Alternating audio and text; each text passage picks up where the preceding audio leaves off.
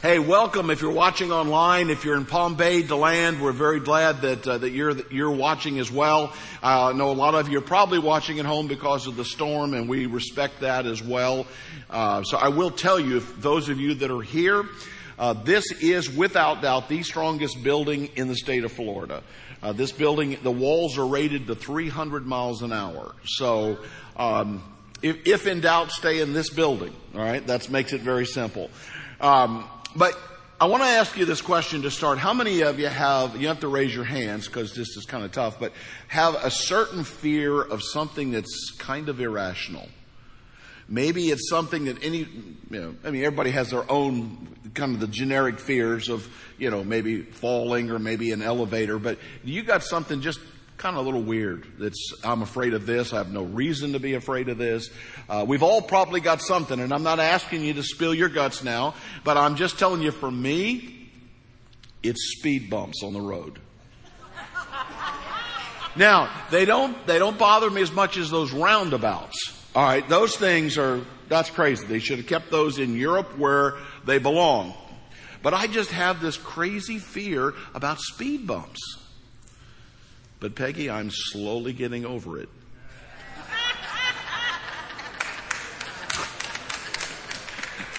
hey, Peggy liked it. I win. I win. I win.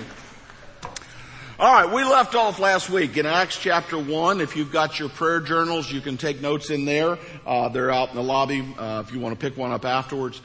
Um, but we, uh, we talked about how Luke wrote the biography of Jesus' life. That's what we call the Gospel of Luke. And this is, this is the second volume where he talks about the beginning of the church. That's what Acts is.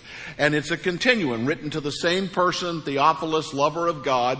But he starts off, and last week we talked about how Jesus focused on the convincing proofs that he was alive. We talked about the fact that he was teaching the disciples for 40 days and didn't do it in secret.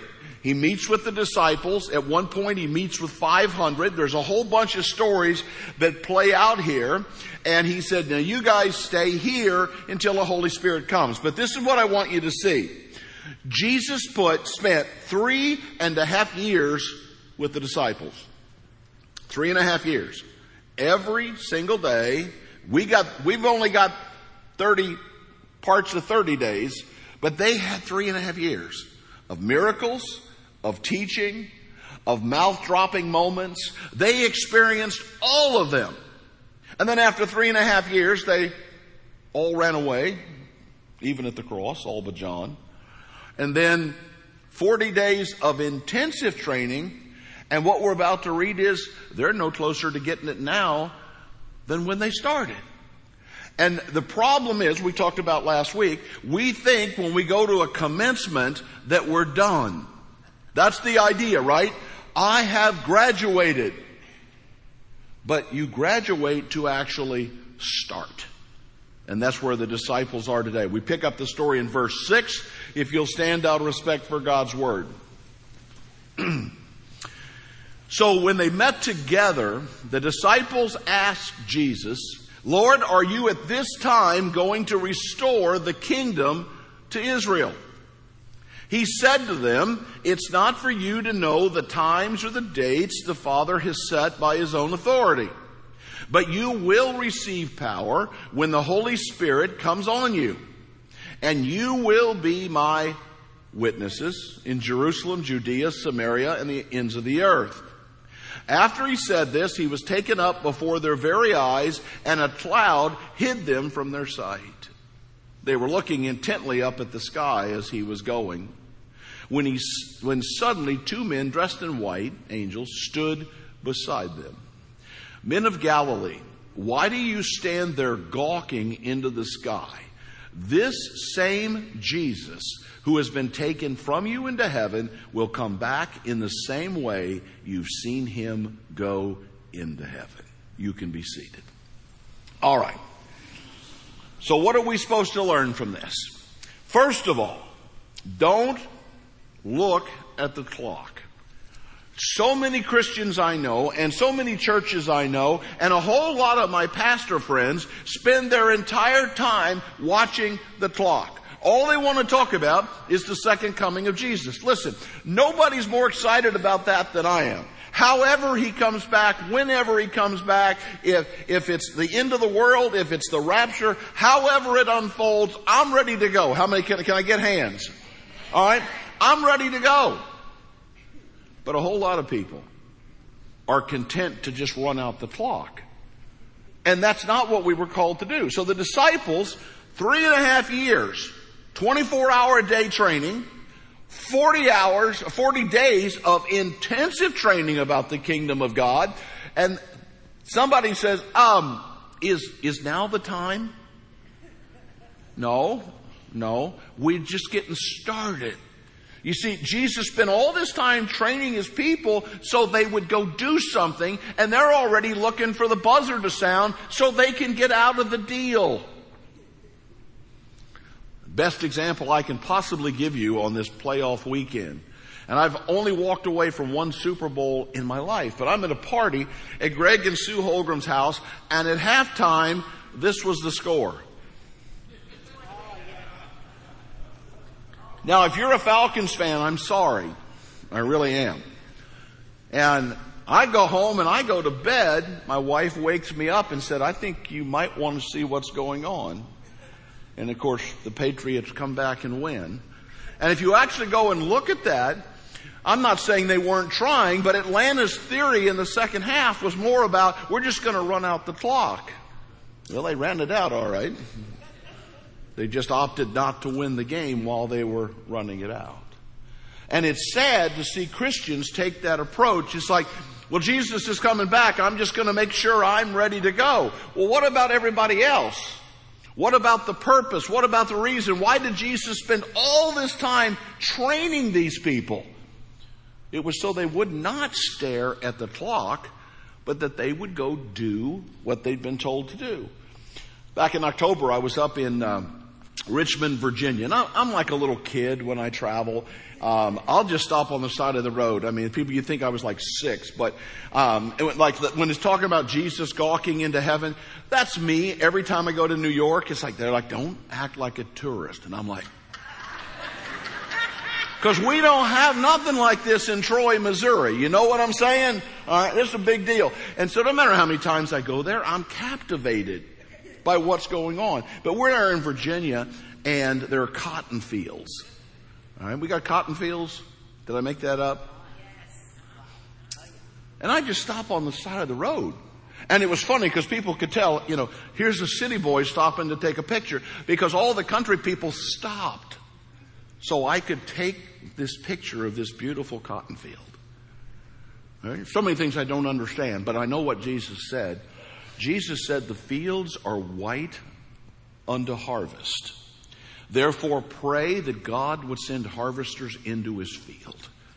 All right, that's the picture. That's the imagery that Jesus is showing them that it is now time. And I even asked the question, when do you actually pick the cotton? Because it was, it's already late October. I don't know how this works. I still don't know. But fascinated by that imagery that Jesus gave because when you see the cotton like that, you know it's time for the harvest. And you and I live in a world where we've got neighbors and friends and coworkers and people in Russia that are ready for Jesus.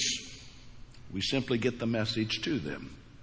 But too often, we're staring at the clock, just hoping the clock runs out and we get to go to heaven. Does that sound selfish to you? It should. It should. Now, speaking of watches, let's just do our creation moment here real quick. All right, here's the parts to a pocket watch. If evolution is, if evolution is true, all we need is to set those pieces on a rock and wait a few million years and they will put themselves together and become a watch. Actually, if evolution was true, they would have to make the parts first and then put them together. Do you see how ridiculous this is? All right, this is free information. I just throw this out. But let's talk about the evils, all right? John 9 4. As long as it's day, we must do the work of him who sent us. Night is coming when no one can work. Paul said this in Ephesians. He said, be very careful then how you live, not as unwise, but wise, making the most of every opportunity because the days are what? Evil. Now that's in the first century, alright? Jesus and Paul are both pointing out how evil the world is and how desperately the world needs the message of Jesus. And you and I have it. Now, let me just take another route here just for a second. Because that's not the only place we try to run out the clock. How about your marriage?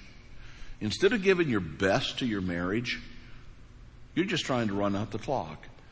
Instead of trying to be the best husband, the best wife, the best mother, the best father, the best son, daughter to an older parent, a lot of times people are just trying to run out the clock thinking, I just want to get this over with. Guys, that's not how Christians live. Jesus told the disciples, you guys get your eyes off the clock. And then he said, do the job. What is the job? Be my witnesses in Jerusalem, Judea, Samaria, and the uttermost parts of the world. Now, we have a hard time with that. People are like, well, I don't want to go to Africa. Well, that's great because that's not even what it means. What it means is you're to give your life for Christ. You will be martyrs for my cause. Now that changes everything, doesn't it? Well, is it safe to go to Belarus? Is it safe to go to Cairo? Is it safe to go to Atlanta? We'll get to that later. No. Is it safe to live here? No. Whoever said we're supposed to be safe? But that's always people's first response. Am I going to be safe if I do this? I don't know. Was it safe for Jesus to go to the cross?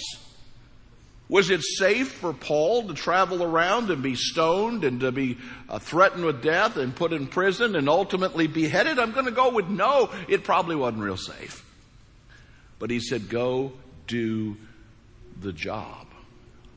You know, Hitler, and I, I could have memorized this, but I, I, I wanted to be more dramatic, so I'm going to read it to you. They told Hitler, they said, there's one group of people that you're going to have problem with. He said, they said, if you're going to keep this Third Reich going, you got to deal with the Protestant pastors. Now, primarily in Germany, 1930s and 40s, you're talking about Lutherans. Okay, that's just who was there. This is what Hitler said, and I quote, you can do anything you want with those Protestant pastors. They will submit. They are insignificant little people submissive as dogs, and they sweat with embarrassment when you talk to them. He proved to be extremely prophetic. But let me tell you why. Because by that time, in the, the late 30s in Germany, the Lutheran Church had already gone off the rails biblically. They were not standing for the authority of the Word of God. They were not standing for the cross. They were not, they were not standing for much of anything. They just had a ritual going on. And one of the stories that is true is that it got so bad that there was a church service going on on Sunday morning and the train tracks ran behind the church on the way to Auschwitz. They could hear the Jewish people screaming and crying and the Lutheran pastor got up and told the church just to sing louder. That's what happens when we lose sight of we're here to do a job. Psalm 90. I think these are Moses' words. Teach us to number our days aright, that we may gain a heart of wisdom. So why am I here? As, as a Christian, well, I mean, if you're in this room or you're watching online, there's one of two things. Either you need to accept Jesus Christ as your Savior. You need to repent. You need to be baptized. You need to commit to following Him. You can hit a button online. I've decided. You can go see David and Ben. You can come up here to the decision sign uh, after the service. There's, there's a lot of ways we can get this done. Go out to guest services.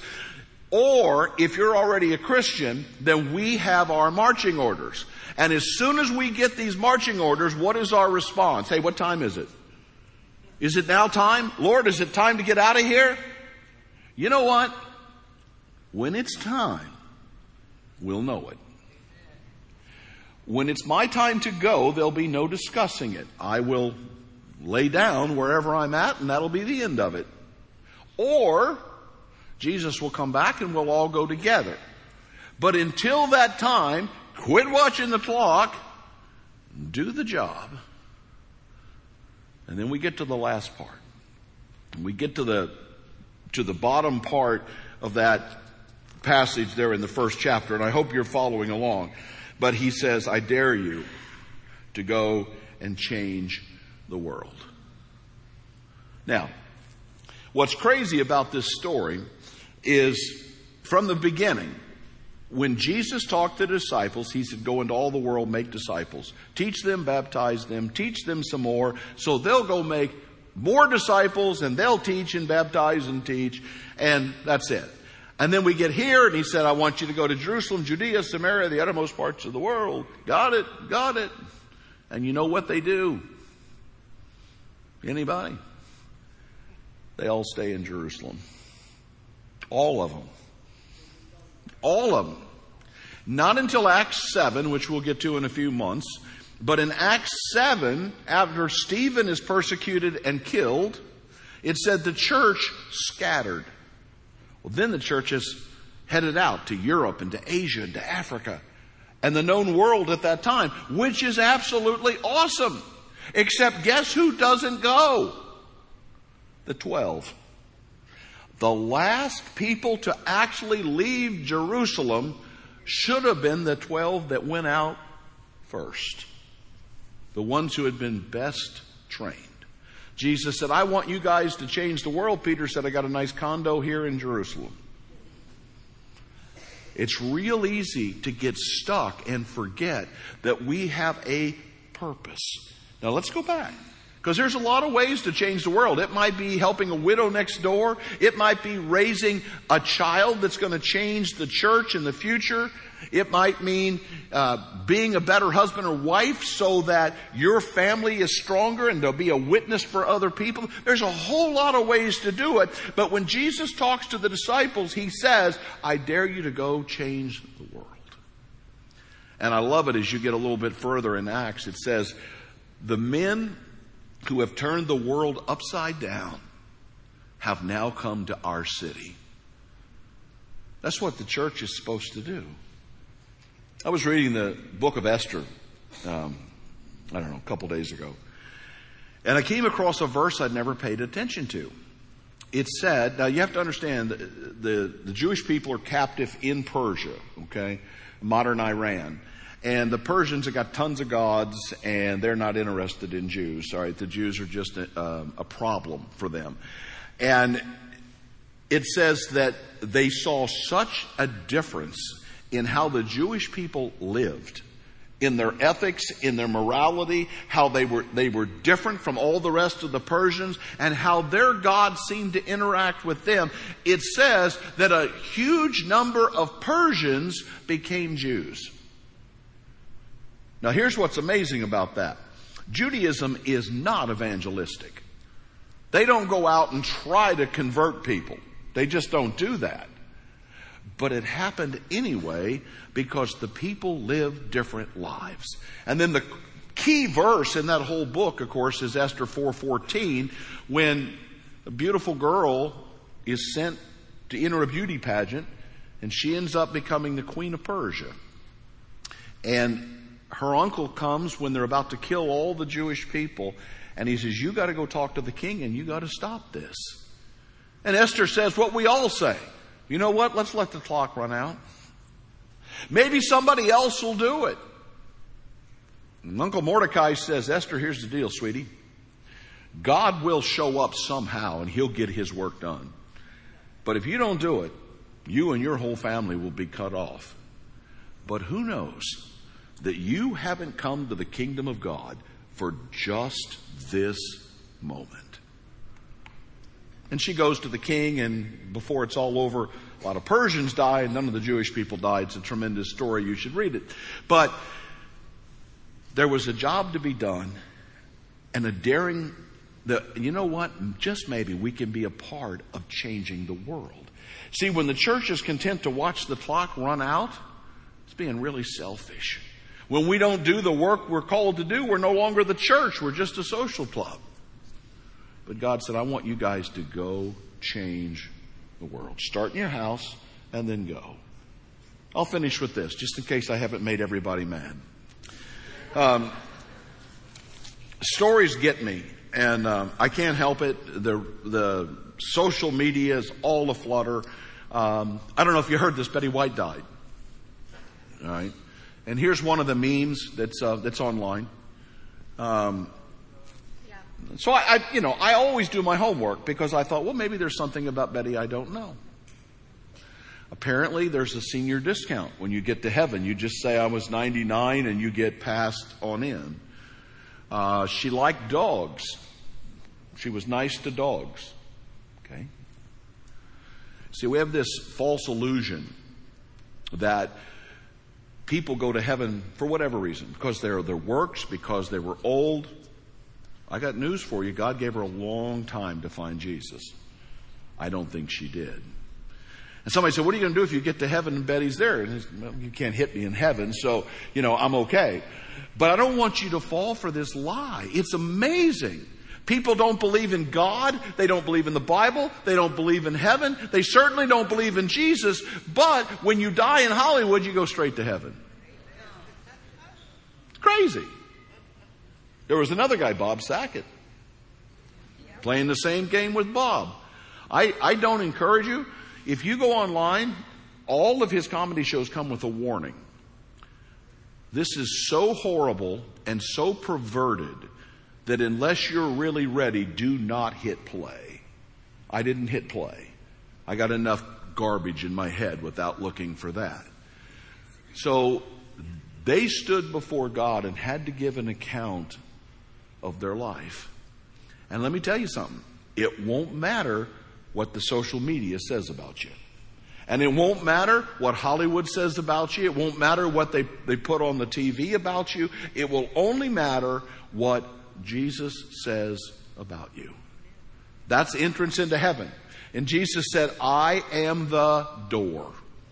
Nobody gets in except through my door. So I don't know where you're at.